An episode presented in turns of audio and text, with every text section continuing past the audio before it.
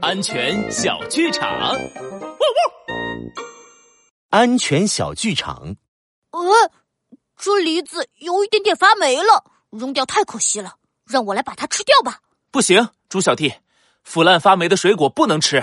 哎呀，我把烂掉的部位切掉就好了嘛。这可不行。帅狗警长，安全开讲。